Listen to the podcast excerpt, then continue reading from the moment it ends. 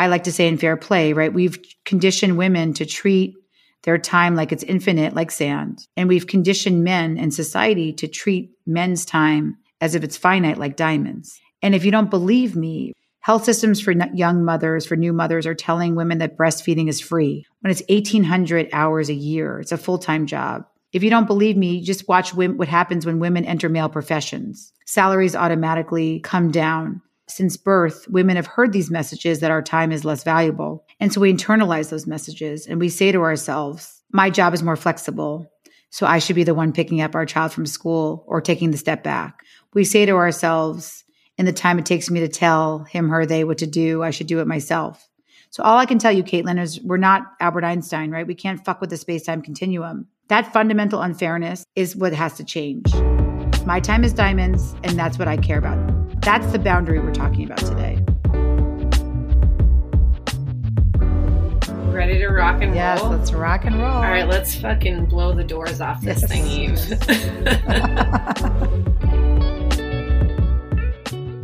What's up, everybody? Welcome back to the podcast. Today I have somebody who's just an amazing woman. Her name is Eve Rodsky. If you are not following her on Instagram or you haven't read one of her books or seen her documentary called Fair Play, you need to. Um, Eve is educated with her BA at the University of Michigan. She has her JD from Harvard Law School, so she is no fucking slouch in the academic category here. She worked for a long time in the corporate world and has shifted her life and has become, you know, a voice and a conversation conversation starter around changing the script for women um, in uh, recognizing how unequal the labor and the division of labor is within a household as it pertains to domestic responsibilities and childcare. Hi, Eve. Hi. This is so exciting. I'm really excited to talk to you. Same. Um, even just looking at you makes me laugh because you're like one of the funniest people. Oh, thank you. I feel like you're like a mirror in terms of having rigor and humor um, as I've listened to you. So I appreciate um, I appreciate that combination and I appreciate being here with you today. Oh my gosh, that's so flattering because you are really a true badass. I mean, you are also you've been on the rounds. Like you're pretty famous. You've been uh, you were just with drew barrymore on her show. I saw you there. You're buddies with reese witherspoon. I see that. Um, so you've been obviously noticed for great reasons. Um, before we get into like the breadth of all of that work i wanted to ask you like to go in a little bit about your upbringing because I saw your documentary and um, I didn't realize that you had come from such a, a tough upbringing. So will you like just give everybody your background a little bit? Well, I appreciate that. Um, Caitlin, you know, I, I didn't set out to be an expert on the gender division of labor, right? I mean, that wasn't what was on my third grade. What do you want to be when you grow up board? Um, but yeah, that what I think what I wanted to be when I grow up, what, when I was at a school called PS 40, which was on the Lower East Side of New York. Um, was I wanted to have a different life than my mom did. Uh, we came out, my mother came out of a strictly Orthodox Jewish family. And because she chose a different life, um, and my father left her when she was pregnant with my brother, and I was three at the time, uh, she had to raise us um, on a social worker's salary. We lived in a rent stabilized apartment uh, on Avenue C and 14th Street, which is the Lower East Side. Um, and I watched her do it all, Caitlin. Um, and it was a hard, it was hard because it was New York City in, in the 80s. And we actually had the first methadone clinic, one of the most important methadone clinics on our corner. And so we got to see the beginning of, the, of AIDS. Um, so I remember there would be people looking really sick on my corner. And I actually found my journal from that time around third grade saying things like, there's a new disease and I, and I don't want to die from it. So um, I think growing up in that type of environment uh, where you see a single mother trying to hold it together and do it all. Uh, you know, we were waiting for our father to show up for his Kentucky Fried Chicken nights on Wednesdays, and you know, he he would show up maybe twenty five percent of the time. Um, I ended up having a disabled younger brother whose disabilities and autism was never captured um, due to just being pushed ahead in the New York City public schools at that time. So I do think it created an empathy for me of saying to myself that I wanted an equal partner in life, that I wanted to do it differently, that I wanted um, not to be home alone till nine o'clock, 10 o'clock at night because my mother worked nights.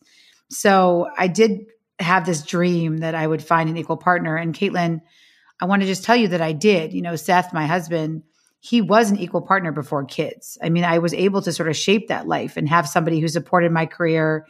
And we could say we were killing it together. And he would bring in food one night and I would do the laundry and we would switch. Everything felt in place based on that upbringing, you know, obviously until kids came along and everything um, fell apart, as I write about in Fair Play.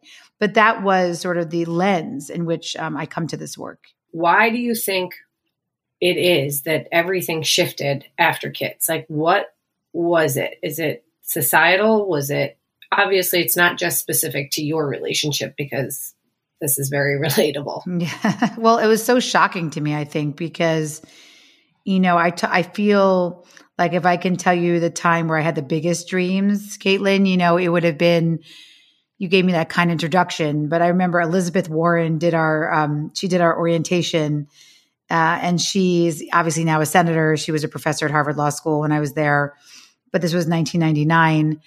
And I remember she asked us all what we wanted to do with our law degree, and um, I legit said that I was going to be president of the United States, that I wanted to be a U.S. senator from New York, um, and I wanted to still fulfill my dreams as a Knick City dancer.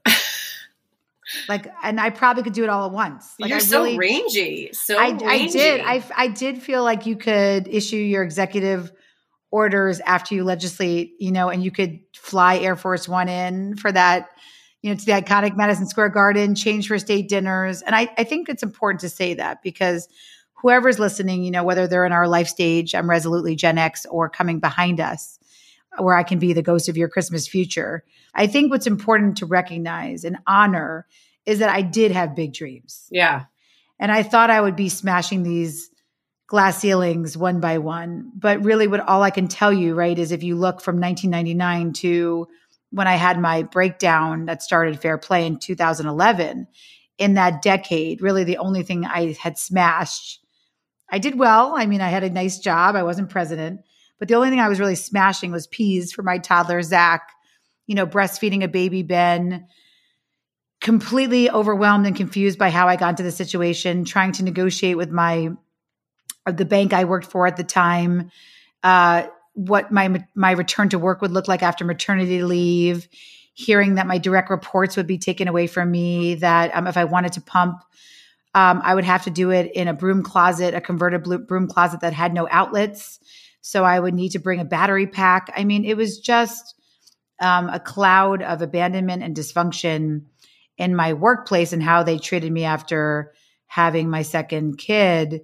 Um, but also, I think what I didn't expect, Caitlin, was just um, the level of apathy um, and disinterest in the actual nitty gritty of caretaking that Seth um, showed up with, especially you know at, with two kids. Uh, that that was shocking.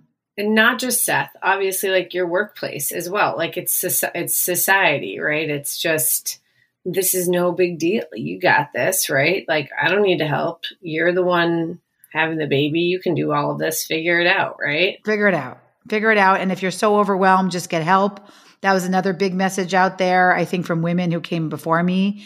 And it's a very complicated message this idea that women could just outsource everything because, A, and we'll talk about fair play. What I realized from actually illuminating un- the unpaid labor in our home, which is what fair play became, that we can't outsource about 50% of the tasks that it takes to care give um, in our lives.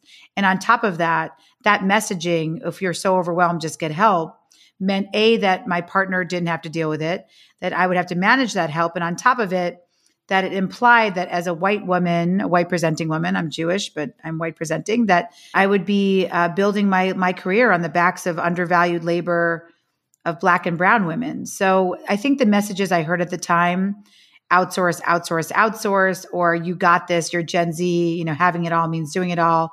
You have it so much better than your than your mom did. Look, your mom did as a single mother, or at least you have Seth in the house. And he cares. Mm-hmm. It was just also uh, limiting and um, essentialistic and sad because the um, what I call the assumption tax, this gender binary um, that women do caregiving, that we're better at it, that in the time it takes us to tell him, her, they what to do, we should do it ourselves. And what I realize, Caitlin, is that the societal messaging that forces us to be the she fault parents, um, because two thirds or more of what it takes to run a home and family still falls on women, regardless of whether we work outside the home. That statistic that I was undeniably living that I did not even hear about or know is something that is not about anything. It's not about money. It's not about anything other than the fact that this is a gender binary and women are expected to do certain things in our society. Yeah. And the guilt that we are kind of made to feel because everything about motherhood is supposed to be joyful, right? Everything right. is supposed to be our pleasure to do for our families. So, how could you complain? How could you vent, right? This doesn't line up with the script that everybody wants to hear about what it's like to really be a mom. And also, on top of it, um, I, I knew that most people don't write their memoirs, Caitlin, because they don't want to talk about people who are living.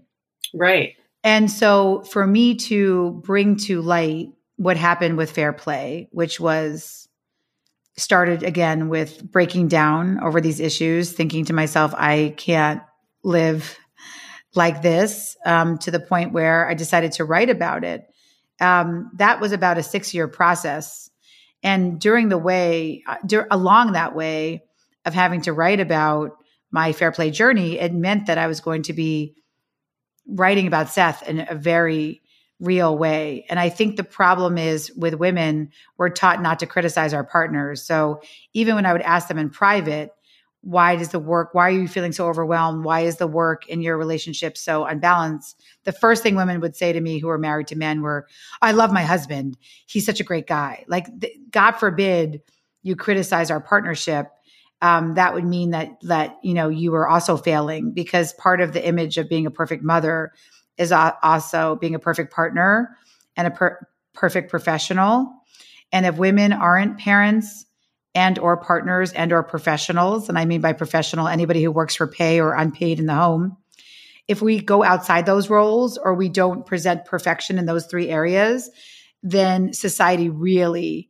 pushes back on us they don't want to hear that we're interested in being an acrobat, an acrobat or a horseback rider. Like society doesn't give a shit about or women. Knicks and, dancer and or Knicks dancer or president. I mean, maybe president because that's a professional role. But outside those roles as a parent, partner, or professional, the guilt and shame that society gives to you, who's watching your kids? Oh, must be nice. Look at this spa day. Um, you leave your kids on the weekend. Anywhere you go, you will be uh, doused in guilt and shame if you try to escape from those three roles or talk about the, those three roles in any way that feels uh, real. Thank God for you. If I had had people like you in 2011, I would have felt resolutely less alone.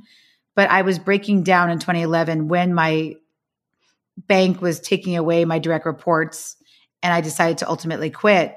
At that same time, I talk about this in fair play, right? Seth decides to send me a text that said, I'm surprised you didn't get blueberries. And that text, mm-hmm. that's like the beginning of the end, right? That's that was the beginning of the end for me. Even though I knew guilt and shame, I was going to be late to pick up Zach from his toddler transition program, but I still remember. I will always remember that day. I'm surprised you didn't get blueberries.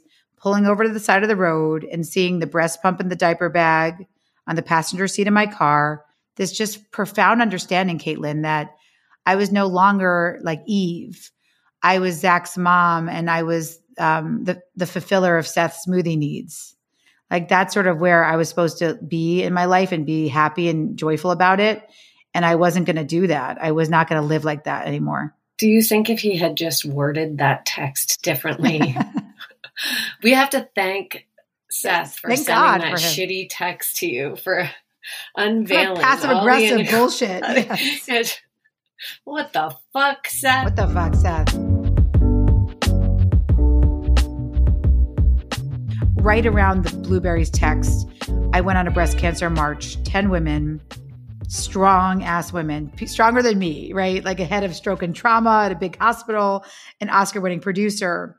The phenomenon of having noon hit and us all turning into pumpkins, like the opposite of Cinderella, where I was watching the women, not all were married to men, but they were all dealing with the same things. They were all getting inundated with texts that I talk about, right? Like, where's the baby? When's the babysitter Some coming? Some obscene amount of text came through, right? Obscene, obscene. My like again. When are you coming home from the parade? Um, where is Hudson's soccer bag? Did you leave me a perfectly wrapped gift for this birthday party? Do you want me to take our kids? My friend Kate's husband, which I screenshotted because it was screenshot is the best text I've ever gotten in my life or watched. And she, her text from her partner was, "Do the kids need to eat lunch?" that that would have also been a day that would have woken me up if I hadn't had the blueberries day because what I asked those women to do because all those beautiful women with big voices left me right to bring the perfectly wrapped gift to the birthday party and to feed their kids lunch nobody stayed for lunch that day but they did agree to help me count up the phone calls and texts we received. And then as i talk about in the documentary 30 phone calls 46 texts for 10 women over 30 minutes. So, yes, I think that to answer your question or to answer that statement you made, I think that day would have been another nail in the coffin for my life before fair play because of the um, of all these strong women not using their voice to speak up to even just spend one more hour together you know to run home to fulfill our obligations it was just too much for me to to see let me ask you because as you're describing this, like I'm hearing there's these women who are like very powerful, also equal, if not breadwinner contributors to the financial um, success of the home. Now, how do you think this conversation is for a family where the mother is solely a stay at home mother and the father is fully the breadwinner and provider? Well, first of all, the what the most important thing I need to explain um, is that the fair play movement is about this idea that an hour holding our child's hand in the pediatrician's office is just as valuable as an hour in the boardroom. Exactly. This is the that's the the heart of it. The value it the heart placed on the work, right? It's the value on the work. So when I started this, it was about making the invisible visible. And I know I keep alluding to it, but for those who don't know what fair play became, it started as a should I do spreadsheet with all those nine women from the breast cancer march that ended up being a nine months pro- nine month project that was an excel sheet, spreadsheet that turned into 2000 items of invisible work this idea that making the invisible visible was what i wanted to do because i had heard of the term second shift emotional labor invisible work. I started to research those terms after that breast cancer march. And in 1986 we had a sociologist named arlene kaplan daniels argue that the invisible work of the home will always fall on women, regardless of whether they work out of the home, because we needed to, because otherwise society would have to pay for it. And so that was where I started with understanding that regardless of whether women worked out of the home, this work that we're doing is invisible. And then on top of it, so many men would say to me, I make my partner's life. So, what I want to tell you about this tech entrepreneur was he brought, wanted to bring fair play to his workplace last year during uh, International Women's Month. You know, that's March. And he was so lovely because he had been playing Fair Play, because Fair Play, again, it turned in from that spreadsheet to a 100 card game where it's not about 50 50, it's about fairness, perceived fairness to both parties. So, again, Caitlin, that system could work for people who want to have somebody shoulder 99 of the cards and have their partner hold one. It could work for people who want to have 50 50 of the cards divided. But when you hold a fair play card, whether it's extracurricular sports or groceries, the key message is that you hold it with ownership the way you do in the workplace. But the home, we don't work in systems, which made no sense to me. So, why it's so hard though? Why this movement is so hard to say an hour holding your child's hand in the pediatrician's office is just as valuable as an hour in the boardroom. So, I'll give you an example. There is a tech engineer he says, We play fair play in our home. I have a stay at home partner who used to also work at this tech company with me, but uh, they have a fourth child who is in the NICU. She decided to um, stay back with that child. And he loves fair play because he says he learned to really value her labor. But he also told me that he's sponsoring two single mothers on his team. That's a very important piece for him as a leader that these two single mothers on his team can rise up as, as, as much as he did. But then he tells me, Caitlin, that there's no way later on in the conversation, about 20 minutes later, he just says, I just want to tell you how grateful I am for valuing the unpaid labor of my wife because there's no way I could do my job if it wasn't for her. You know, I'm traveling all the time. There's just no way. So I said, I really appreciate that you said that. But by framing it that way, you just told me that the single mothers on your team can't do your job. And so then we ended up not doing a program together because he got really freaked out by that that connection. But the reason why I tell you that is because even the people out there who value, who say they value the work of somebody in the home, they are still assuming, right, that that's the only structure that can make somebody rise. It's valuable because it increases their ability to become more monetarily successful. Exactly. And and and dual ambition couples in this country have a harder time and and because the problem is we look at it just as money. So I would call your household, right? You're a dual ambition household. Right you have a very big platform. You, I will argue, you pro- your work over time, you're the one who will get the Wikipedia page probably. Your work over time is going to be more important. But because we just place monetary value on our work, especially as women, we don't see the value that we bring. So that's why I wrote a whole second book, which is dedicated to stay at home partners. And that's called Find Your Unicorn Space. This idea that regardless of whether you work outside the home for pay, being somebody outside of being a parent and a partner and a professional matters. So that's a long, long answer, but I wanted to give you the context for how I look at this, not as a working mother versus stay at home mother type uh, movement. It's really a movement to value the unpaid labor in the home and for yeah. women to see that their most valuable currency, their time, shouldn't just be assumed to be given away for free.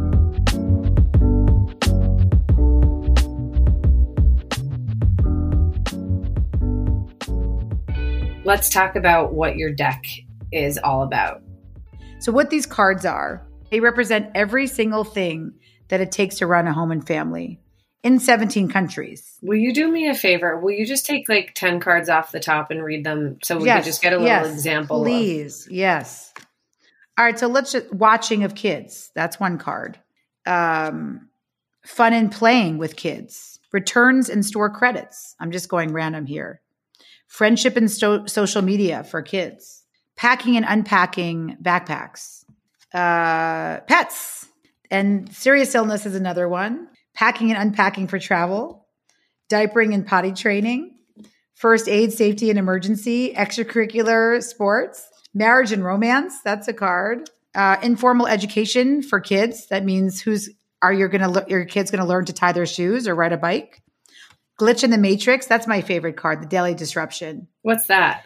This is you ask who's holding the card today, this week, this year, if our kid gets sick. Who's if they get, to get the kid? If they get bounced from a play date, if they their their ankle rolls during their basketball practice and they're supposed to be there at seven, and the coach calls you at five thirty to pick them up, who goes? Right. So is it assumed because of your gender that you're going to be the one? I mean, schools assume that women will be the ones to pick up kids from the from school when they're sick, but I don't assume that. I mean, I always text the mom when it's like a play date or something, and I'm the one doing all of that. Yeah. Well, even paperless post doesn't allow us to put two email addresses uh, when you're inviting people to a party. So nobody our societies, whether it's our schools, our invitation services, nobody makes it easy for us, Caitlin, to unpack the, the she faults. It just it's not easy. I just yeah, I do think that there is this this long way to go in terms of reaching that place for so many couples and so many families. I just feel like my role isn't valued societally at all. There's no way to monetize what I there's no way to quantify what I do, but I really kind of I need to feel like I'm being successful. And part of that is being valued by not just society, but by my partner. You don't have to be the woman just nagging your husband, like, I need you to look at this, all this stuff I do. Look at my side of the deck, you know, this or that. It's more like, listen, I want, I want to sh- talk about this. Like, I appreciate you and everything you do for this family. Thank you for like your role, you know, on a really deep, intimate, personal feelings level, like for the strength of your relationship going forward. Value and appreciation is just key. Well, you know why it makes it so hard, Caitlin? Because when you know that an organization thrives on boundaries, systems, and communication, and you realize that there's none of those in, in people's homes, of course it's going to lead to to a devaluate devaluation of people's roles. It's going to lead to um, defensiveness. It's going to lead to feedback in the moment, where the only way you're you're communicating about the home is transactionally. I need you to take him to school. I didn't do this. You know, what, where, why didn't you, you know, th- this, this sort of nails on the chalkboard type communication style. And then men tell me that they have severe avoidance because they don't want to be talked to that way. Their ego is being hurt by not being able to do anything right. So this whole cycle of the lack of communication, the no systems, and the and and the lack of boundaries is very very p- painful. But why, Caitlin? I think there's so much pain for women is because of the boundaries issue. Because this took me a decade to really understand and to internalize that I deserved choice over how I use my time. Because Seth always made more money than me even though I was more educated, and again, I think my work will end up being more valuable for the world. There was this fundamental conditioning since we were born to breach our boundaries, for women to be able to give away our most valuable currency, our time for free. I like to say in fair play, right? We've conditioned women to treat their time like it's infinite, like sand. And we've conditioned men and society to treat men's time as if it's finite, like diamonds. And if you don't believe me, right, you just have to look at health systems. I went to health systems where I still find in 2023, health systems for young mothers, for new mothers, are telling women that breastfeeding is free. When it's 1,800 hours a year, it's a full time job. If you don't believe me, just watch what happens when women enter male professions. Salaries yeah. automatically come down. Um, we ha- and then what happens is that since birth, women have heard these messages that our time is less valuable, and so we internalize those messages and we say to ourselves, "My job is more flexible, so I should be the one picking up our child from school or taking the step back." We say to ourselves, "In the time it takes me to tell him, her, they what to do, I should do it myself." We say to ourselves, "I'm wired differently for care. Somehow, I'm a better multitasker." Uh, we we say things to ourselves. Yeah, we're both colorectal surgeons, but my partner is so much better at focusing on one task at a time, and I can find the time. So all I can tell you, Caitlin, is we're not Albert Einstein, right? We can't fuck with the space time continuum. All there, all we can do is understand that we can't find time, and that we deserve equal time choice over how we use our day. And by the way, the cards starting extracurricular sports for Seth was a huge breakthrough for us. And what Seth will say to me, the big change for him was me finally asserting a boundary saying, I'm not going to live like this anymore. I love you. I want to stay in this partnership. But if you get three hours of time choice after our kids go to bed where you can work out, check a PowerPoint presentation, watch Sports Center, where I do things in service of our kids till the moment my head hits the pillow, two hours after you've already gone to bed, that fundamental unfairness is what has to change. My time is diamonds, and that's what I care about. That's the boundary we're talking about today. Yeah.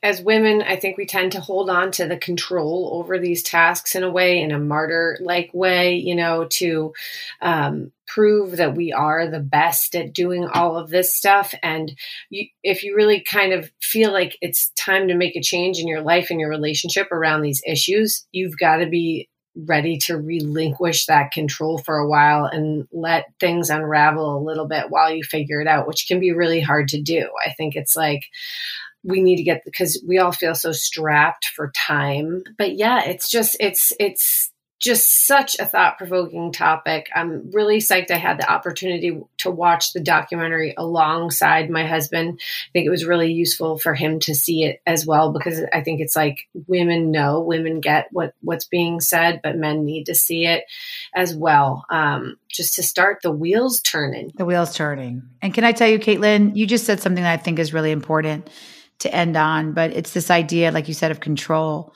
One of the hardest days for me in my research was sitting down with a top neuroscientist when I was learning and starting to unpack this aha moment that women's time was just completely devalued like sand. I sat down with this neuroscientist, you know, with my like research hat on and my pad and my paper. And I said to him, and he was he was being funded by one of my clients, so he gave me access to him, which was really hard to get.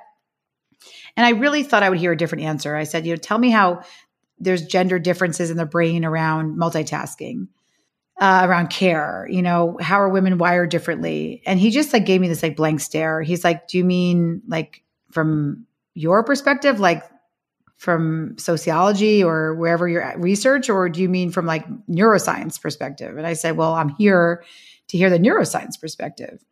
And he looked at me and he said eve there's no gender difference for task switching which is bad for everybody there's no women are not wired differently for for care. Um, the brain is plastic for anybody to care give. Um, in fact, probably men are better at multitasking if you look at it, you know, by gender. So, but then he said something that changed my life. He said to me, "But from your perspective, not neuroscience. If I could, as a man, condition you to believe that you're better at wiping asses and doing dishes, then I get tenure.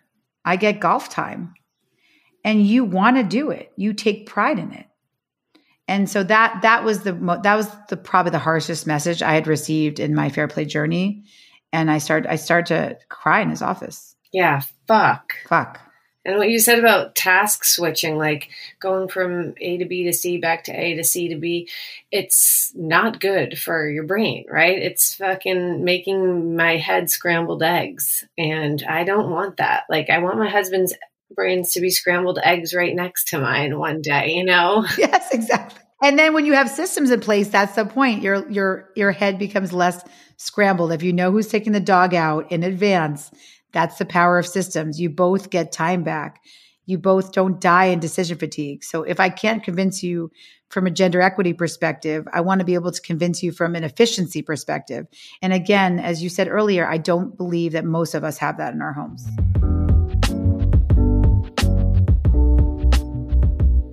If you go to Fair Play Life, another really beautiful way to use it with kids is there are all the cards online. You don't have to buy them. You, you, you know, you can watch the documentary for free on Hulu and just click on the website.